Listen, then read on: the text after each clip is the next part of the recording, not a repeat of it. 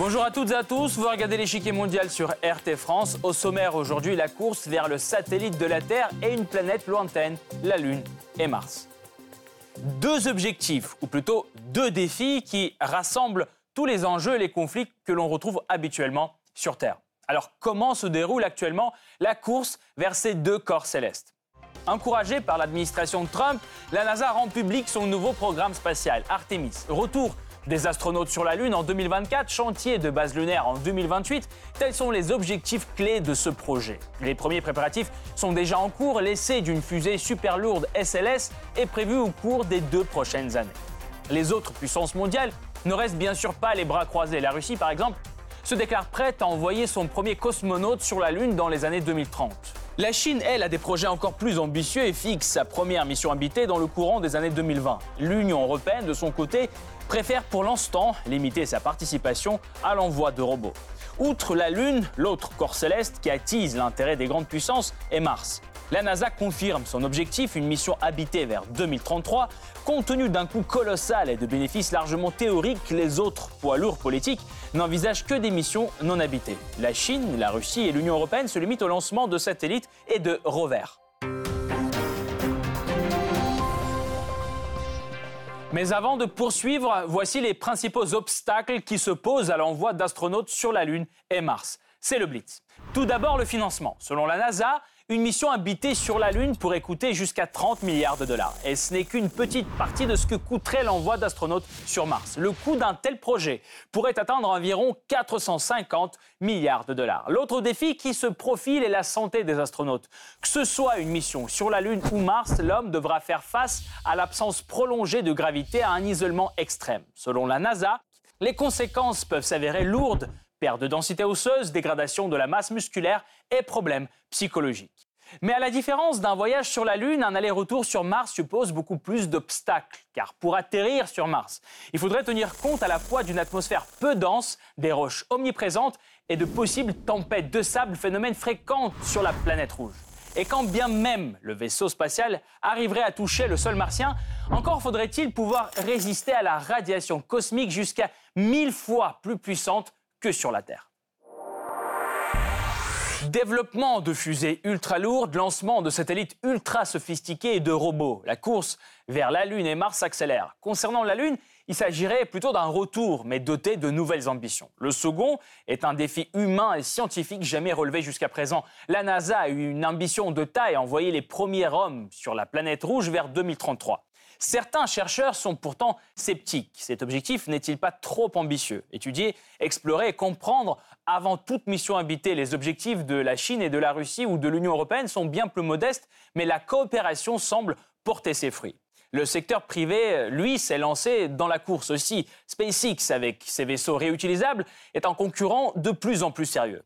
Mais avant de débarquer sur Mars, Elon Musk, le patron de SpaceX, devra améliorer ses lanceurs. Pourquoi aller sur Mars et pourquoi retourner sur la Lune? Quels sont les nouveaux acteurs de la course vers de nouveaux horizons? Et comment les programmes spatiaux ont-ils évolué au cours des dernières décennies? Pour faire le point sur ce sujet, nous rejoignons Jean-François Clairvoy, astronaute européen. Monsieur Clairvoy, bonjour. Bonjour, Dorbidienne.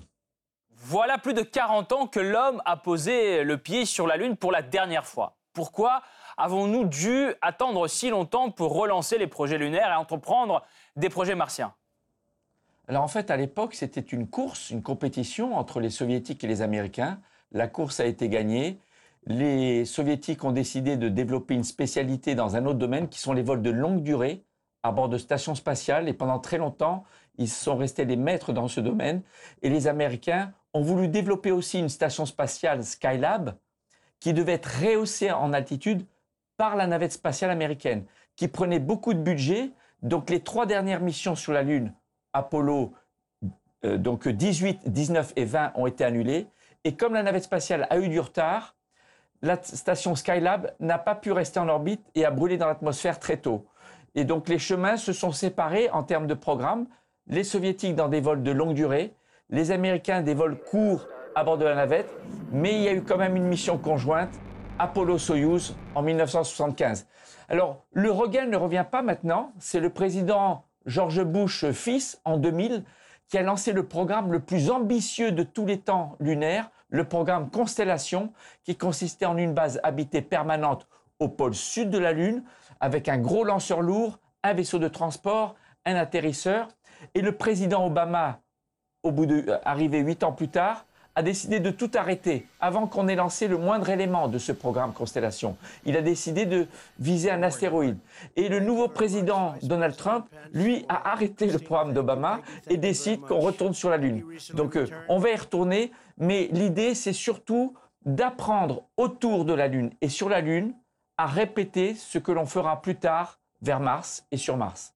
Et la NASA compte justement y atterrir sur la planète rouge vers 2033. Pensez-vous que ce délai sera respecté ou que ce ne sont que des paroles?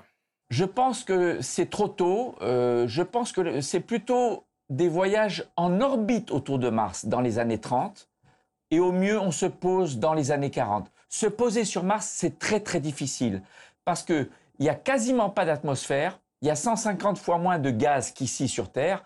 Donc on ne peut pas compter sur des gros parachutes pour descendre des grosses masses de, 10, 15, 20 tonnes. Et quand on parle de vol habité, on parle tout de suite de vaisseaux de plusieurs tonnes, voire dizaines de tonnes.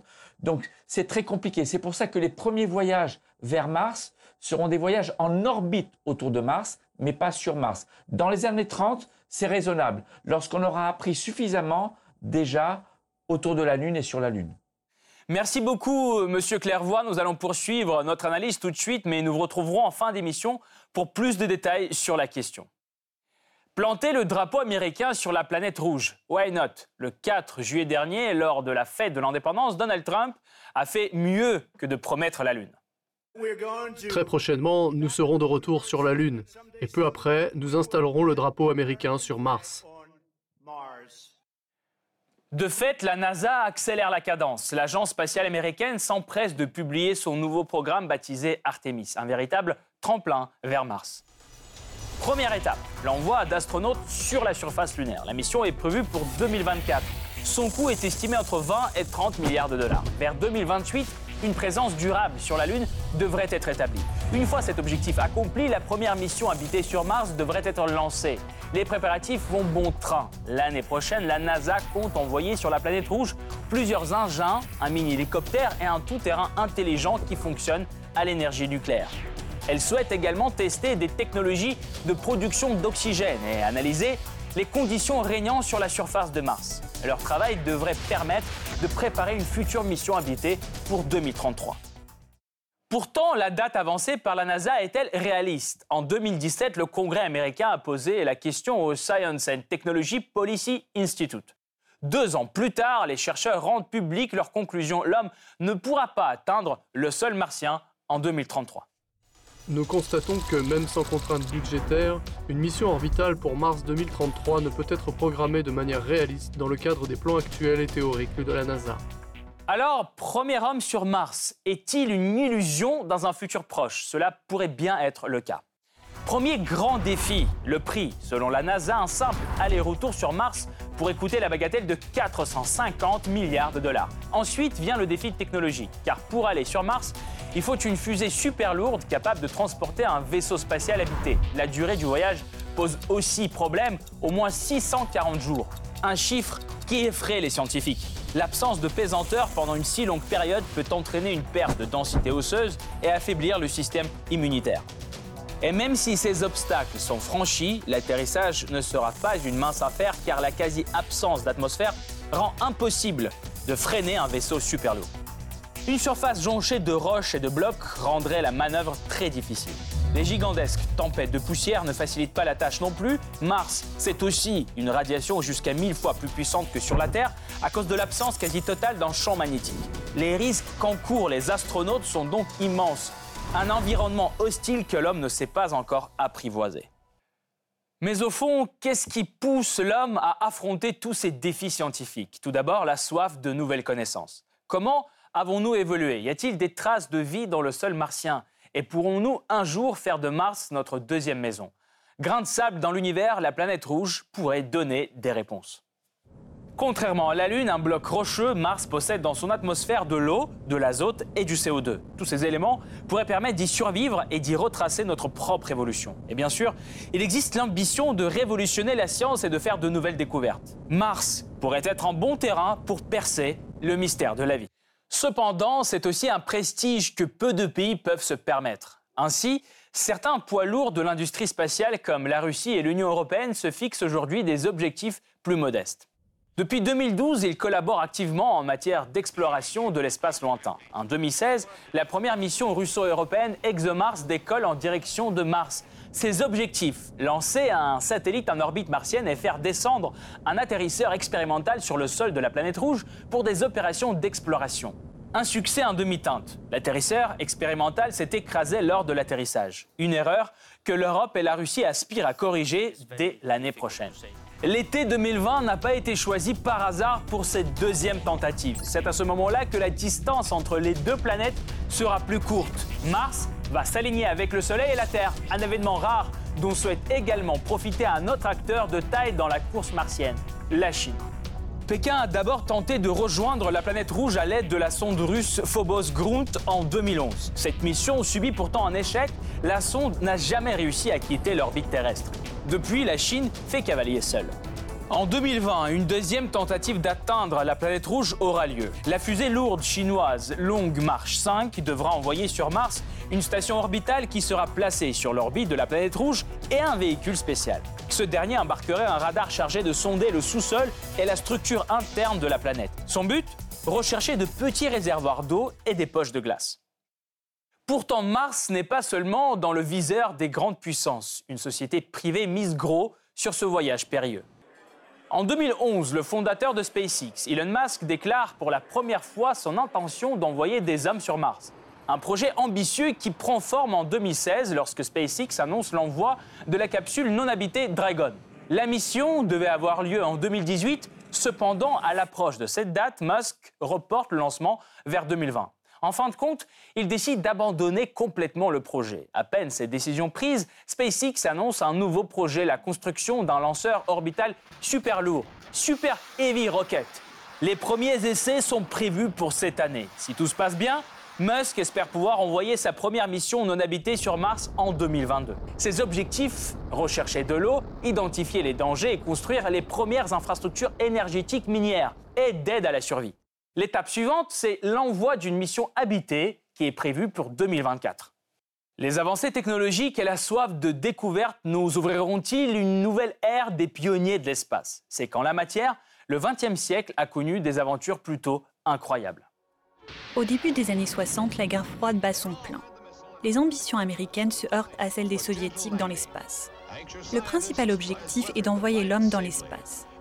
C'est l'URSS qui gagne ce round.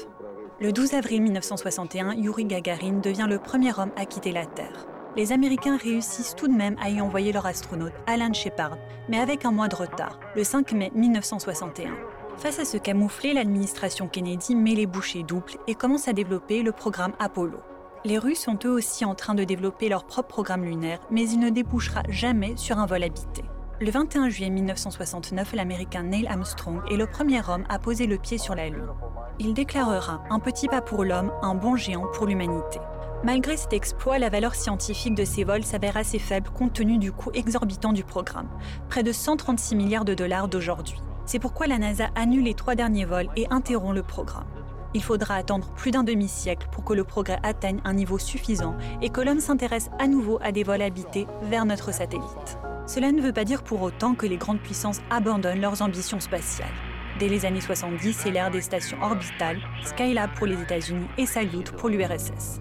Leurs lancements permettent de développer des voyages de longue durée dans l'espace. Parallèlement, les regards des scientifiques se tournent vers Mars, la seule planète du système solaire où l'homme pourrait poser le pied dans un avenir proche. Début des années 70, les États-Unis et l'URSS multiplient les programmes visant à étudier la planète rouge. En 1971, les États-Unis lancent Mariner 9, la première sonde spatiale à être insérée en orbite autour d'une autre planète. À son arrivée sur orbite, elle a pris des photographies qui changent la vision que l'homme avait de la planète. Volcans géants, canyons et glaciers. En 1976, les missions de la NASA Viking 1 et 2 se posent sur Mars et sont les premières à transmettre des données depuis la surface martienne. Les soviétiques de leur côté développent leur programme Mars qui permet d'étudier l'atmosphère de la planète rouge et les caractéristiques de sa surface. De plus, la sonde Mars 3 est la première à effectuer un atterrissage sur Mars. Pourtant, c'est à partir des années 2000 que Mars est passé du statut de terre d'observation à celui de terre d'exploration. Les États-Unis ainsi que de nouveaux acteurs tels que les pays européens ou encore l'Inde multiplient les missions sur la planète rouge. De Mars Odyssey en 2001 à Insider Lander en 2018. Au même moment, les projets de vol habité sur Mars se multiplient avec le programme Constellation, successeur d'Apollo, entrepris sous l'administration Bush. Constellation prévoit d'abord des séjours de longue durée sur la Lune d'ici 2020. L'expérience acquise sur la Lune devrait ensuite être utilisée pour concevoir et lancer une mission habitée vers Mars. Cependant, en 2010, la présidence de Barack Obama annule le programme, arguant notamment son coût et le retard pris par rapport aux objectifs fixés.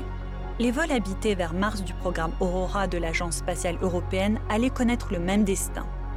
Les projets privés tels que Mars One ou le programme de la fondation Inspiration Mars Foundation suscitent d'abord beaucoup d'espoir au début des années 2010, mais se soldent finalement par un fiasco. Le seul projet sérieux à avoir abouti est un programme expérimental Mars 500 entrepris par la Russie et l'Union européenne. L'idée est de reproduire les conditions d'un vol habité vers la planète rouge, absence de gravité, espace très restreint et menace des radiations. Six volontaires de plusieurs pays ont passé 540 jours dans l'isolement total. Cet essai permet d'analyser les répercussions physiologiques et psychologiques potentielles sur l'équipage du vaisseau spatial dans l'hypothèse où un vol habité aurait finalement lieu. Une mission martienne semble donc une perspective encore lointaine. Entre-temps, un corps céleste plus proche attire les regards des puissances spatiales. La Lune, déjà conquise une fois par l'homme, est de nouveau l'objet de toutes les ambitions. Et au XXIe siècle, l'objectif n'est plus seulement de l'atteindre.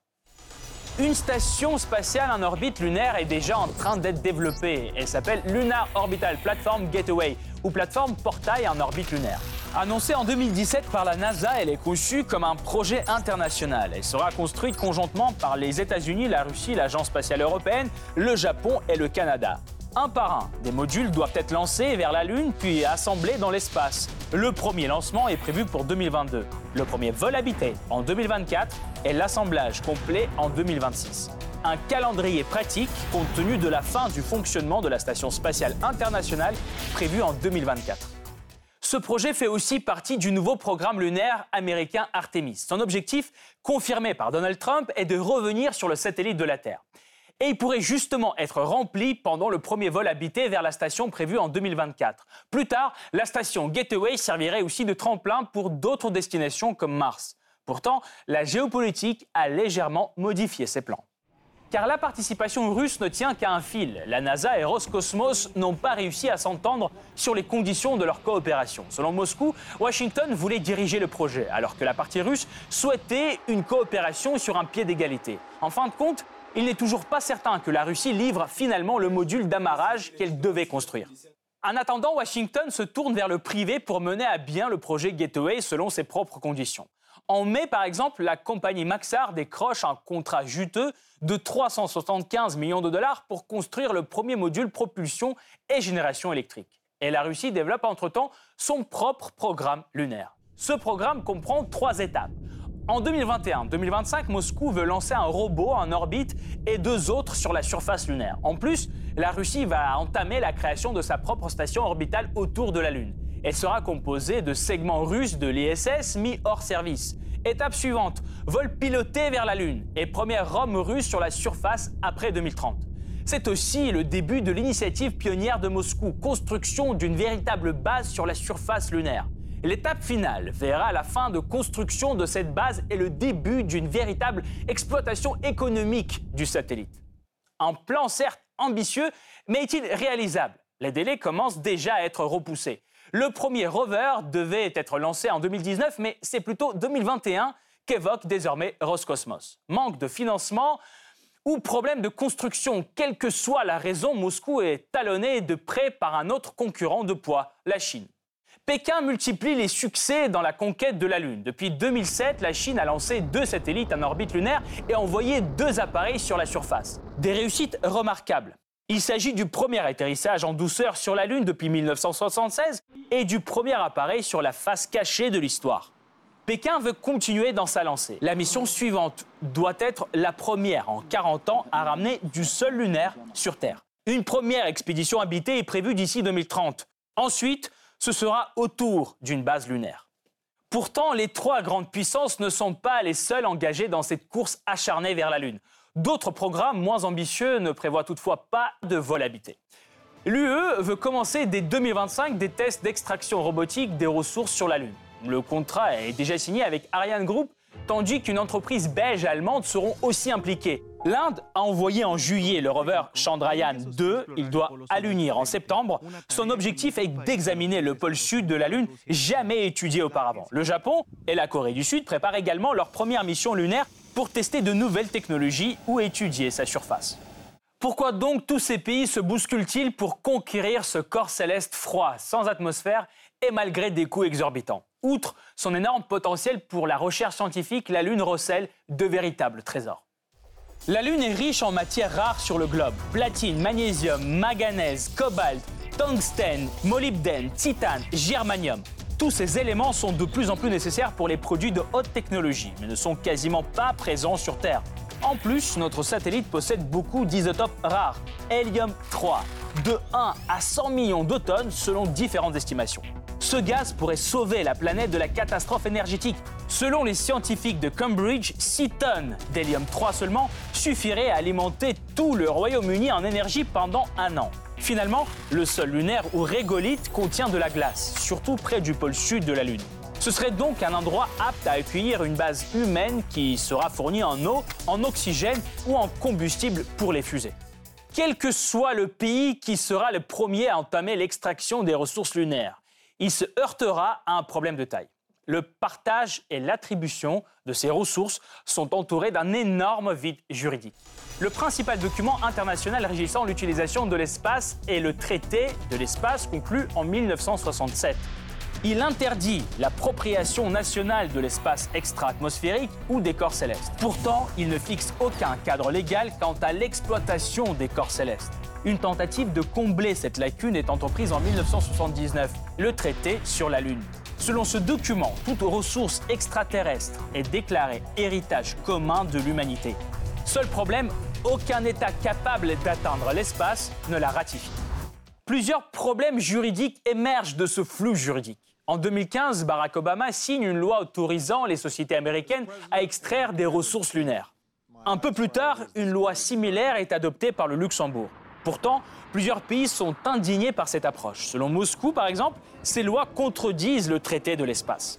Une résolution unilatérale de cette question difficile par certains États peut mener à des conséquences néfastes. Comment dès lors envisager la conquête de l'espace quand ce domaine se heurte à un énorme vide juridique? Les corps célestes seront-ils des terrains de coopération ou de nouvelles pommes de discorde? Est-il réaliste pour un seul pays de gagner la course vers la Lune et Mars sans soutien international? Pour mieux comprendre les obstacles qui gisent sur le chemin menant aux astres, nous rejoignons Jean-François Clairvoy, astronaute européen. Monsieur Clairvoy, contrairement aux États-Unis, les autres nations se fixent des objectifs plus modestes concernant Mars ou la Lune. Pourquoi? Manque de volonté, de financement ou tout simplement une vision euh, plus réaliste? En fait, toutes les agences spatiales qui participent à des vols habités ont depuis longtemps l'idée qu'un jour, on posera des humains sur Mars. Et toutes ces agences spatiales, japonaises, européennes, canadiennes, et bien sûr les grandes puissances euh, russes, euh, américaines, chinoises, indiennes maintenant, euh, ont envie d'en faire partie. il y a d'ailleurs une association de 15 agences spatiales à l'échelle mondiale, coréennes, japonaises, européennes, françaises, allemandes, américaines, russes, qui se réunissent régulièrement pour définir le scénario idéal d'un premier voyage habité vers Mars. Donc c'est le, ça s'appelle le International Space Exploration Coordination Group. Donc euh, groupe de coordination de l'exploration spatiale internationale. Alors euh, ceux qui ont le plus de moyens ou qui sont prêts à mettre le plus de moyens ou qui ont le, la volonté politique la plus forte sont ceux qui mettront le plus d'argent. Donc aujourd'hui, on pense surtout aux Américains, aux Russes, aux Chinois, mais euh, euh, les, agences spatiales qui mettront moins d'argent seront présentes. Peut-être pas avec des astronautes, mais avec des équipements très importants à bord, comme le système de support vie, le système de télécommunication ou le système de sauvegarde qui est très important. C'est quand même la fonction la plus noble et ultime, c'est secourir les astronautes si nécessaire. Le système, le, le havre de sécurité, par exemple la Station spatiale internationale, qui est habitée en continu depuis presque 20 ans. Le seul moyen de secours disponible à tout moment depuis 20 ans, c'est le Soyouz russe. Alors, qui dit euh, beaucoup d'argent euh, pense aussi peut-être retour sur investissement. Alors, je vais vous parler de la Lune. Euh, elle suscite aujourd'hui plus d'intérêt que Mars, notamment mm, en raison de ses ressources. Mais comment les partager, sachant qu'il n'existe aujourd'hui pas de traité ratifié susceptible de régler cette question? Faut-il se préparer à de nouveaux conflits autour des ressources de la Lune? Les ressources de la Lune seront, au moins dans le siècle qui vient, essentiellement des ressources en eau, oxygène, énergie pour les vaisseaux qui veulent partir plus loin et se ravitailler au passage. Ce ne seront pas des ressources intéressantes à ramener sur Terre. Euh, des ressources intéressantes à ramener sur Terre, ce sera peut-être plus tard des astéroïdes qui sont beaucoup plus lointains. Alors, il y a un traité qui interdit de s'approprier une surface sur la Lune, mais c'est vrai que les, avocats spécialisés interprètent chacun à leur façon ce traité en disant, bon, je ne suis pas propriétaire du terrain, mais si je prends quelque chose et que je le ramène avec moi, ça m'appartient. Euh, alors voilà, il y a plusieurs interprétations, mais honnêtement, je pense que le seul intérêt de ressources sur la Lune aujourd'hui à court terme, c'est de l'oxygène et de l'eau pour ceux qui vont vivre ou travailler sur la Lune ou éventuellement partir plus loin. À beaucoup plus long terme, dans 1000 ans peut-être, si on maîtrise la fusion thermonucléaire, c'est vrai que on parle de l'hélium 3, qui est un isotope de l'hélium, de l'hélium, emmené sur la Lune par le Soleil, sur la Terre, il n'y en a pas. Et il paraît qu'avec 100 tonnes d'hélium 3, on pourrait satisfaire la demande énergétique de la Terre entière, toute forme d'énergie confondue, pendant un an. C'est le super graal de l'énergie, mais on est encore dans la science-fiction aujourd'hui sur ce sujet. Vous savez, moi je cite souvent Star Trek, je suis un grand fan du capitaine Kirk qui disait, notre mission, explorer de nouveaux mondes étranges, rechercher de nouvelles formes de vie, aller avec audace là où on n'est jamais allé. Et je pense que c'est exactement, littéralement, ce qu'on fait aujourd'hui dans les grandes agences spatiales, Roscosmos, l'agence spatiale russe, l'agence spatiale américaine, l'agence spatiale européenne, japonaise. Continuons à explorer l'univers et peut-être qu'un jour on aura la, la réponse à la question fondamentale, est-ce que la vie existe ailleurs?